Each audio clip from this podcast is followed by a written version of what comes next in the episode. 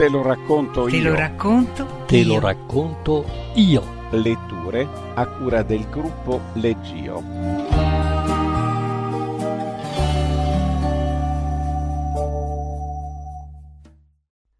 Gocce di Giovanni Rosa Giovanni Rosa è nato a Bologna nel 1944 e tuttora vive nella sua città che conosce e ama profondamente.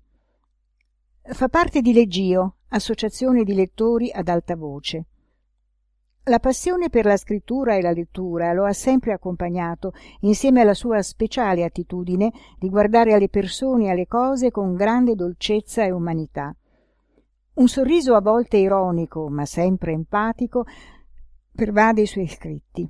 I suoi racconti sono stati pubblicati nel volume Attraverso le fessure, edito da You Can Print. Nella introduzione del libro scrive qualcosa che ci aiuta a capire. In queste pagine non c'è quasi nulla di davvero personale, eppure mi rendo conto che tra le pieghe di sensazioni a volte sconcertanti, nella logica di presentimenti spesso disattesi, nell'eccitazione di visioni torbide che emergono all'improvviso, ho lasciato le mie impronte digitali e ogni sorta d'indizi. Se ci osserviamo attentamente attraverso le fessure della vita, siamo tutti molto più somiglianti di quanto potremmo immaginare. Spero che altri, dopo di me, possano riconoscersi. Legge Amalia Cosi La prima goccia indugia, incerta sul da farsi. Inizia a percorrere la fronte scendendo lentamente. Giunta al sopracciglio sinistro, con circospezione si ferma alcuni secondi, poi con ritrovata energia scivola veloce verso il basso, finendo per trattenersi pericolosamente in bilico sulla punta del naso. Osservando il proprio viso riflesso tra le crepe del piccolo specchio dell'ingresso, Giulia fissa affascinata quella goccia. Il cellulare schiacciato contro l'orecchio, le dita tese per lo sforzo. Dall'altra parte rumori di sottofondo, crepitii. La goccia continua a gonfiarsi, di colpo si stacca dal naso e vola giù, esplodendo sul pavimento. Questo sembra dare il via ad altre gocce che si formano come per incanto all'attaccatura dei capelli in un curioso luccichio argenteo. L'immagine le rimbalza sfuocata, ondeggiante. Deve strofinarsi gli occhi con il dorso della mano. Pronto? È ancora in linea? chiede la voce femminile. Sì, sono qui. Ecco, qui davanti l'esito delle sue prove. Si ricordi però, Giulia, che io non le ho detto niente. Lo faccio solo perché ha insistito tanto. Mi ha capito bene? Sì, dottoressa Zingales, la ringrazio molto. Ad ogni modo i risultati in plico le arriveranno poi a casa, come da prassi. Il tono rimane freddo, impersonale. Allora, vedo che è la seconda volta che si presentava. Nel silenzio che segue le giunge l'eco lontana di qualcuno che sta intonando senza musica un vecchio brano di Vasco. Mi dispiace, non ha superato la prova di canto. Eh, punteggio più alto di sei mesi fa, ma ancora insufficiente. Peccato, perché nel resto mi faccia guardare. Appoggia le spalle al muro, scivola giù. Le gambe non ce la fanno a reggere il peso. Sì, non era andata male. Nel ballo e nella presenza scenica ha ricevuto un punteggio alto. D'altronde sa benissimo che la bellezza e il sapersi muovere sono molto importanti, ma non bastano. Noi formiamo. Rannicchiata sul pavimento freddo, la voce le arriva da un'altra galassia. Noi formiamo eccellenza al pubblico e le nostre ragazze devono essere all'altezza, sempre. Anche per questo lo shake del programma risulta al top. Stringe gli occhi, le lacrime premono prepotenti. Per il resto, a parte qualche problemino di dizione che ancora persiste, eh, stavolta sarebbe potuta arrivare all'ultima selezione. Era sicura, questa volta era sicura. ad ogni modo mi ascolti giulia. Segua il mio consiglio. Insista a studiare canto con un bravo maestro e poi riprovi di nuovo. Pronto? È ancora lì? Sì. La voce è un sussurro su su non si abbatta sarebbe la cosa peggiore. Guardi il lato positivo invece. Stavolta è migliorata notevolmente però ci vuole uno sforzo ulteriore. Lo sa che ci sono ragazze se le dicessi i nomi quattro cinque anche sei tentativi e adesso le vede sempre in tv. Perciò non molli. Siamo d'accordo allora? Arrivederci. Il rumore della comunicazione staccata le ronza nell'orecchio continua a ronzare mentre alza il viso e fissa quella macchia grigia di umidità nell'intonaco scrostato quando lo sguardo si allunga verso lo stretto corridojo in ombra. Insista a studiare canto con un bravo maestro. Ah già e il ballo la dizione l'affitto e il resto. Come una sonnambula si avvia verso la camera che divide con le altre due ragazze. Si stende sul letto e rimane così con gli occhi aperti senza vedere. Adesso si trova davanti a un bivio. Ha sempre cercato di non affrontarlo perché tutte e due le strade sono complicate. Tornare a casa con la coda tra le gambe cercando di non incrociare lo sguardo di te l'avevo detto di suo padre trovarsi un lavoro e adattarsi a una vita qualunque oppure oppure tentare ancora le ombre della sera cominciano ad entrare dalla finestra quando si solleva dal letto. Stringe qualcosa tra le dita qualcosa che avrebbe dovuto gettare via. Ascolta giulia hai detto che ti chiami giulia? Era molto bella valentina la ragazza con cui si era messa a chiacchierare mentre si rivestivano dopo la prova di ballo sai che questo è il mio quinto tentativo? Il quinto porcaccia miseria! Ah, ma io non mollo non ci penso proprio. Ma come fai? aveva chiesto lei. Se non supero la selezione neppure stavolta non riuscirei più a pagarmi le lezioni anche se continuo a sbattermi dalla mattina alla sera come una matta. Valentina le aveva sorriso. Un modo c'è giulia un modo c'è sempre era rimasta per un po in silenzio mentre estraeva dall'armadietto le scarpe rosse con tacco dodici poi l'aveva fissata in viso. Io ero come te senza un soldo ma non mi sono data per vinta. Le aveva preso le mani e vi aveva inserito una minuscola strisciolina di carta con un numero scritto a mano. Lo sguardo si era fatto duro.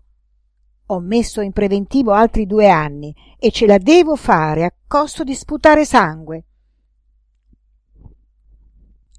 i tavolini all'aperto sotto i grandi ombrelloni che riparano dai raggi ancora caldi del tramonto sono quasi tutti occupati. È l'ora dell'aperitivo e quel locale in piazza della scala è uno dei più gettonati. Mentre si avvicina fruga con lo sguardo ma non è facile individuare una persona in quella confusione. Si rende conto che molti sguardi sia maschili che femminili si soffermano a fissare il suo corpo fasciato nel miniabito aderente. L'andatura sciolta e sensuale ci è abituata. Continua a guardarsi attorno perplessa. Quando sulla destra si solleva un braccio ondeggiante. Giulia! Quasi senza rendersene conto si ritrova seduta davanti a uno spritz. La signora di fronte a lei si toglie gli occhiali da sole firmati e sorride con complicità continuando a sorseggiare lentamente un mochito dalla cannuccia.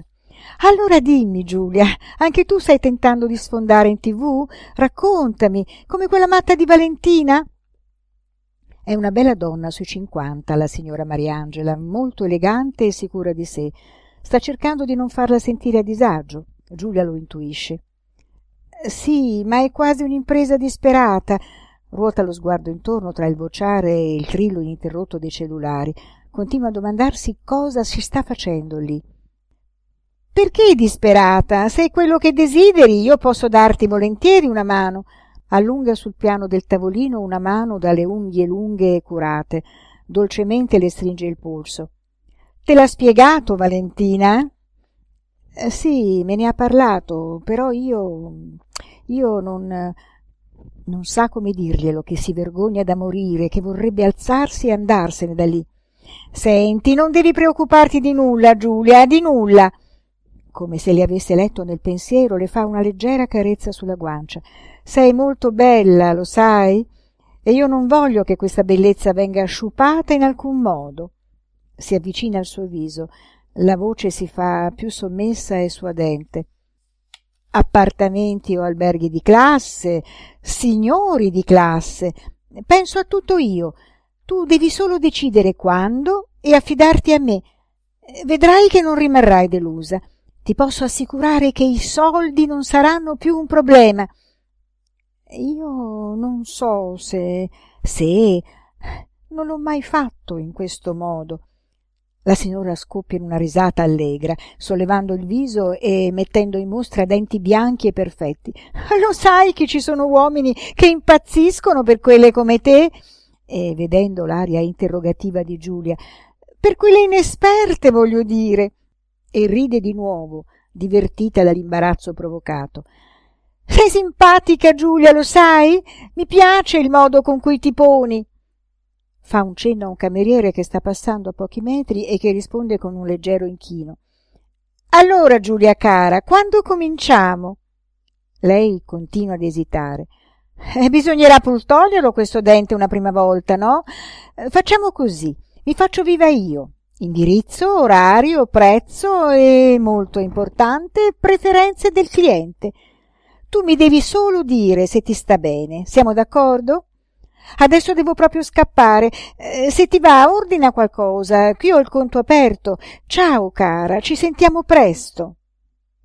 Mentre osserva la signora che si allontana spedita, zigzagando tra i tavolini sempre più affollati, una voce ossequiosa al suo fianco la fa sobbalzare.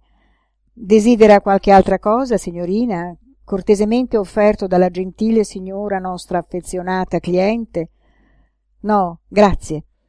Mentre il cameriere con deferenza si gira richiamato ad un altro tavolo, prende in mano il bicchiere largo e basso, se lo porta alle labbra facendo tintinnare il ghiaccio, ma senza bere, lo riappoggia sul tavolino. Cerca di ricacciare giù il conato di saliva acida che le stringe la gola. Poi si alza lentamente, le gambe rigide, i movimenti contratti. L'uomo si stacca dall'abbraccio e riguadagna il suo posto sul grande letto che occupa tutta una parete della camera. Brava, sei stata brava, sussurra. Si abbandona esausto tra i cuscini e chiude gli occhi. Giulia non risponde. Col lenzuolo cerca di togliersi dal viso e dal busto le gocce del sudore acre dell'uomo. Le ha fatto male una violenza brutale che le ha causato angoscia e dolore fisico gentile e premuroso all'apparenza sadico nell'intimo dirà la signora che con quel tipo non vuole più averci a che fare lo sguardo corre di nuovo alla grande finestra. Fiocchi silenziosi continuano a stamparsi sui vetri. Se continua così rischio di dover lasciare l'auto nel garage dell'hotel esclama preoccupata. La neve mi piace ma non quando guido. Non vorrei slittare e andare a sbattere con la mia macchinina nuova. Perché non prendi un taxi? esclama lui. Te lo pago io non ti preoccupare puoi ritornare a prenderla domani una breve pausa poi aggiunge mm, ti accompagnerei io ma devo scappare. A carugate pensa a cena dei parenti di mia moglie. Se ritardo mi uccide. Una rottura di palle che non ti dico ma cosa si deve fare per cercare di salvare un matrimonio? Adesso mi faccio una doccia veloce e poi vado. Si alza dal letto e si avvia verso il bagno camminando a piedi nudi sul parquet quando sente scrosciare l'acqua giulia si solleva dal cuscino stiracchiandosi come una gatta. L'istinto è quello di afferrare subito la borsa e prendere il portapillole ma decide di controllarsi.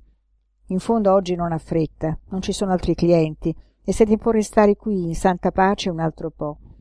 Richiude gli occhi e si abbandona di nuovo quando improvvisamente la porta del bagno si spalanca con violenza. L'uomo si precipita accanto al letto come una furia. Che cazzo hai combinato? grida. Guarda che cazzo hai combinato! alza il mento mostrando due graffi rossi che gli solcano il collo. E adesso come faccio? Me lo dici come faccio? Giulia osserva i graffi e quasi le viene da ridere ma si trattiene per non esasperare ancora di più l'uomo. Mi dispiace, non me ne sono accorta, però mi hai fatto male prima, non so se te ne sei reso conto. L'avrò fatto istintivamente. Il ceffone la coglie in pieno viso, come una fucilata, mandandola a sbattere con la nuca contro la testata del letto. Brutta troia! urla l'uomo afferrandola per il collo. Se mia moglie se ne accorge ti ammazzo! Quant'è vero Dio! Giulia tenta di liberarsi disperatamente dalla stretta che le toglie il respiro, mentre il sangue inizia a colarle dal naso. Poi l'uomo, con un ultimo strattone, la getta a terra. Sei proprio una puttana! inveisce con cattiveria, mentre lei si rannicchia in un angolo cercando di sfuggire a quella violenza. Dopo averla fissata con odio, lui ritorna in bagno chiudendosi la porta alle spalle. Giulia sta tremando dalla testa ai piedi. Alcune gocce di sangue hanno macchiato il parquet. Rimane accucciata sul pavimento senza muoversi, cercando di calmarsi, con la sola speranza che quell'uomo se ne vada in fretta. Dopo un quarto d'ora lui ricompare, vestito di tutto punto, con una giacca di ottimo taglio, camicia e cravatta. Afferra il soprabito gettato su una poltrona e si avvia alla porta. I gesti nervosi denotano la rabbia che ancora gli ribolle dentro. Dirò a chi sai tu che non intendo pagare per una puttana del cazzo come te. Vai a fare le pulizie se non sei capace di fare questo lavoro. Sbatte la porta. Il rumore dei suoi passi si perdono attutiti dai folti tappeti del corridoio. Solamente dopo alcuni minuti Giulia si rialza lentamente, dirigendosi verso il largo specchio nel bagno.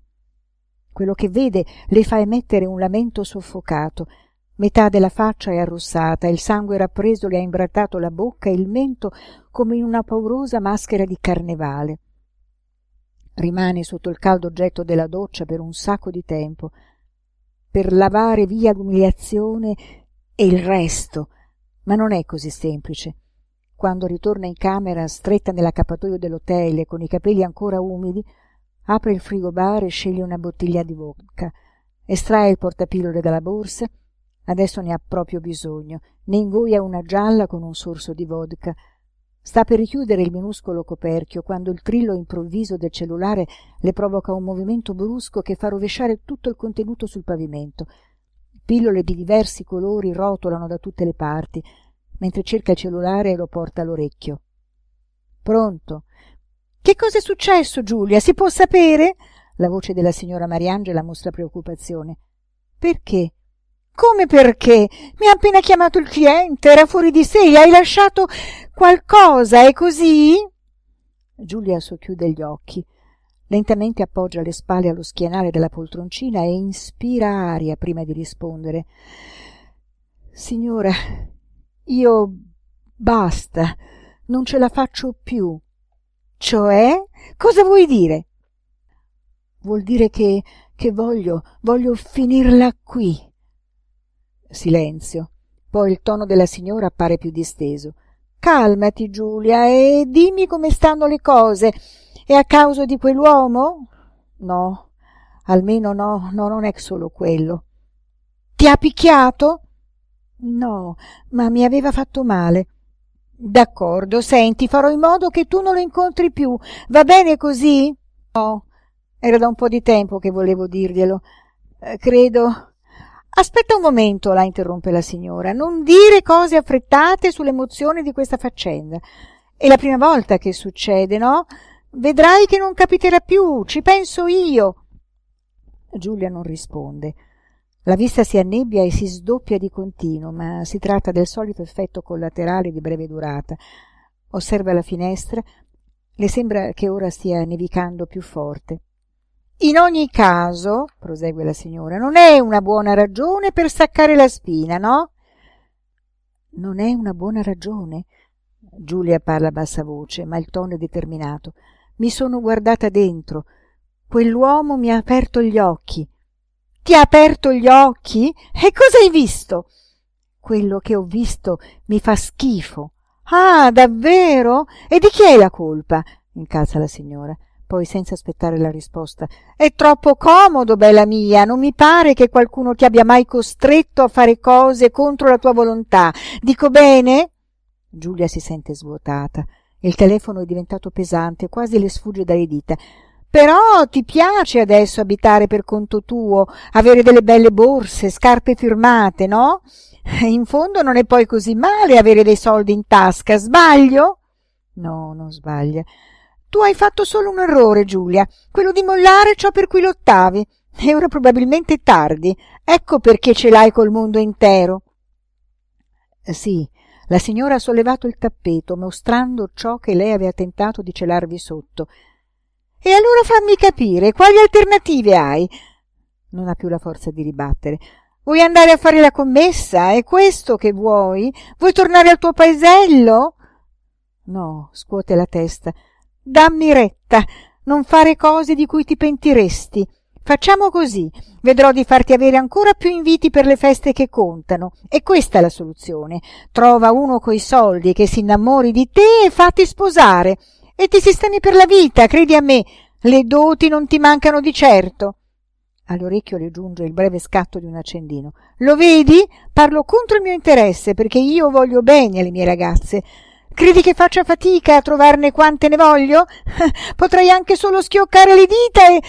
Giulia riattacca di colpo e getta il cellulare sul letto, lontano. Non riesce più ad ascoltare simili bestialità. Si mette in ginocchio e meccanicamente recupera le pillole sparse sul pavimento.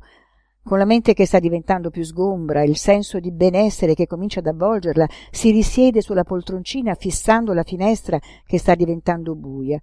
La neve continua a scendere compatta. Accende la tv, attenderà un'altra mezz'ora e quando si sentirà davvero bene e i riflessi saranno del tutto normali, se ne tornerà a casa in taxi.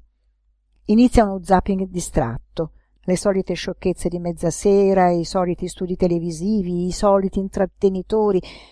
Il telecomando è già andato oltre, quando il braccio si blocca a mezz'aria. Le è sembrato... Il dito torna al canale precedente. Le quattro ragazze in costume da maggiorette stanno continuando a danzare, poi circondano il presentatore e terminano il balletto in un crescendo di applausi. Sì, l'ultima a destra assomiglia proprio e brave le nostre ragazze, sta dicendo il presentatore raggiante sovrastando i battimani. Grazie a Francesca, Sara, Barbara e Valentina, l'ultima arrivata. Lo schermo mostra il primo piano sorridente della ragazza. Allora, Valentina, cosa ne dici di questa nuova esperienza? incalza con fare sornione. Ti piace? Oh, sì, certo, risponde lei spigliata con ancora un po' d'affanno della voce. È esattamente ciò che desideravo. Ho lavorato tanto per arrivarci, però la voce si incrina leggermente in modo abile. Adesso sono felice, ne valeva davvero la pena. Brava Valentina. Lui non si vuole perdere certo quel passaggio che al pubblico piace. Ti sei commossa un pochino, eh? Questo ti fa onore. E rivolgendosi al pubblico.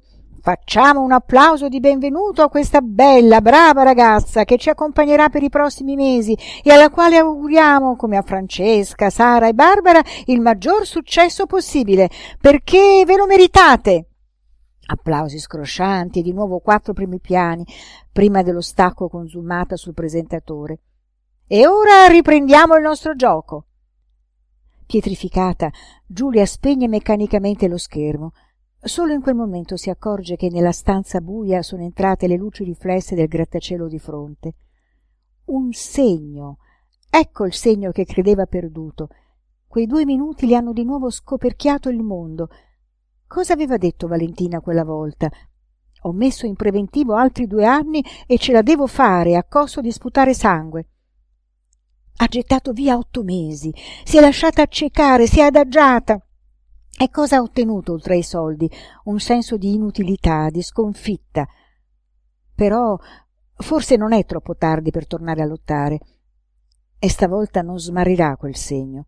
Ci riproverà con tutte le sue forze e alla fine ce la farà, come Valentina. Sì, stavolta ne è consapevole. Presa da un impulso irrefrenabile, afferra il portapillole e si dirige in bagno. Vuota tutto il contenuto nel water e tira immediatamente lo sciacquone nessun pentimento. È iniziata la seconda chance ora. Si riveste con calma, si trucca con cura. Il viso adesso appare normale, controlla il portafogli. C'è solo una banconota da cinquanta euro e pochi spiccioli, ma per il taxi sarà più che sufficiente. Con in testa una curiosa serenità mista a eccitazione, esce dalla camera e si avvia verso l'ascensore, trascinandosi dietro con noncuranza il lungo cappotto firmato. Nel corridoio, in penombra, regna il silenzio più assoluto, quando ad un tratto quasi si scontra con una cameriera che le si para davanti all'improvviso spingendo un carrello carico di candidi asciugamani profumati. Oh, mi scusi, accenna timidamente la cameriera, cercando di farsi da parte. Si tratta di una ragazza più o meno della sua età, bassina, un po' rotondetta, con un viso pulito e grazioso. Giulia non può fare a meno di osservarla con simpatia. Prosegue lungo il corridoio per alcuni passi, poi qualcosa la spinge a fermarsi e a volgersi indietro. La cameriera è rimasta immobile e la sta fissando a sua volta con un senso visibile di ammirazione. Giulia le sorride, quindi torna sui suoi passi, mentre la cameriera si irrigidisce. Come ti chiami? Miriam, sono la cameriera di questo piano. Giulia annuisce. Apre la borsa, estrae il portafogli, ripiega la banconota da cinquanta euro e l'infila velocemente nella tasca del grembiule della ragazza, che stupita rimane muta a guardare senza muoversi. Quindi Giulia avvicina il viso a quello di lei. Augurami buona fortuna, Miriam, ne ho bisogno. Poi di colpo l'abbraccia stretta. Sento che mi farà bene. La cameriera, ancora più sbalordita, l'abbraccia delicatamente a sua volta. Rimangono così, nel silenzio del corridoio. Quando Giulia si ricompone, gli occhi sono lucidi. No, no, esclama accorata la cameriera, non faccia così. Allunga d'impulso una mano e le fa una leggera carezza sulla guancia, con la punta delle dita, sorridendole timidamente. Lei è così bella io io le auguro tutta la fortuna del mondo davvero. Giulia socchiude gli occhi ricambiando il sorriso. Grazie. Non riesce ad aggiungere altro. Le due ragazze continuano a fissarsi con tenerezza. Si è creata in quella penombra una sorta di complicità femminile palpabile difficile da interrompere. Poi giulia si volta e torna ad incamminarsi lentamente verso l'ascensore al diavolo il taxi chiederà un ombrello al portiere dell'hotel e andrà con l'autobus le farà bene. Già le prime gocce indugiano le annebbiano gli occhi iniziano a scendere pian piano lungo le guance.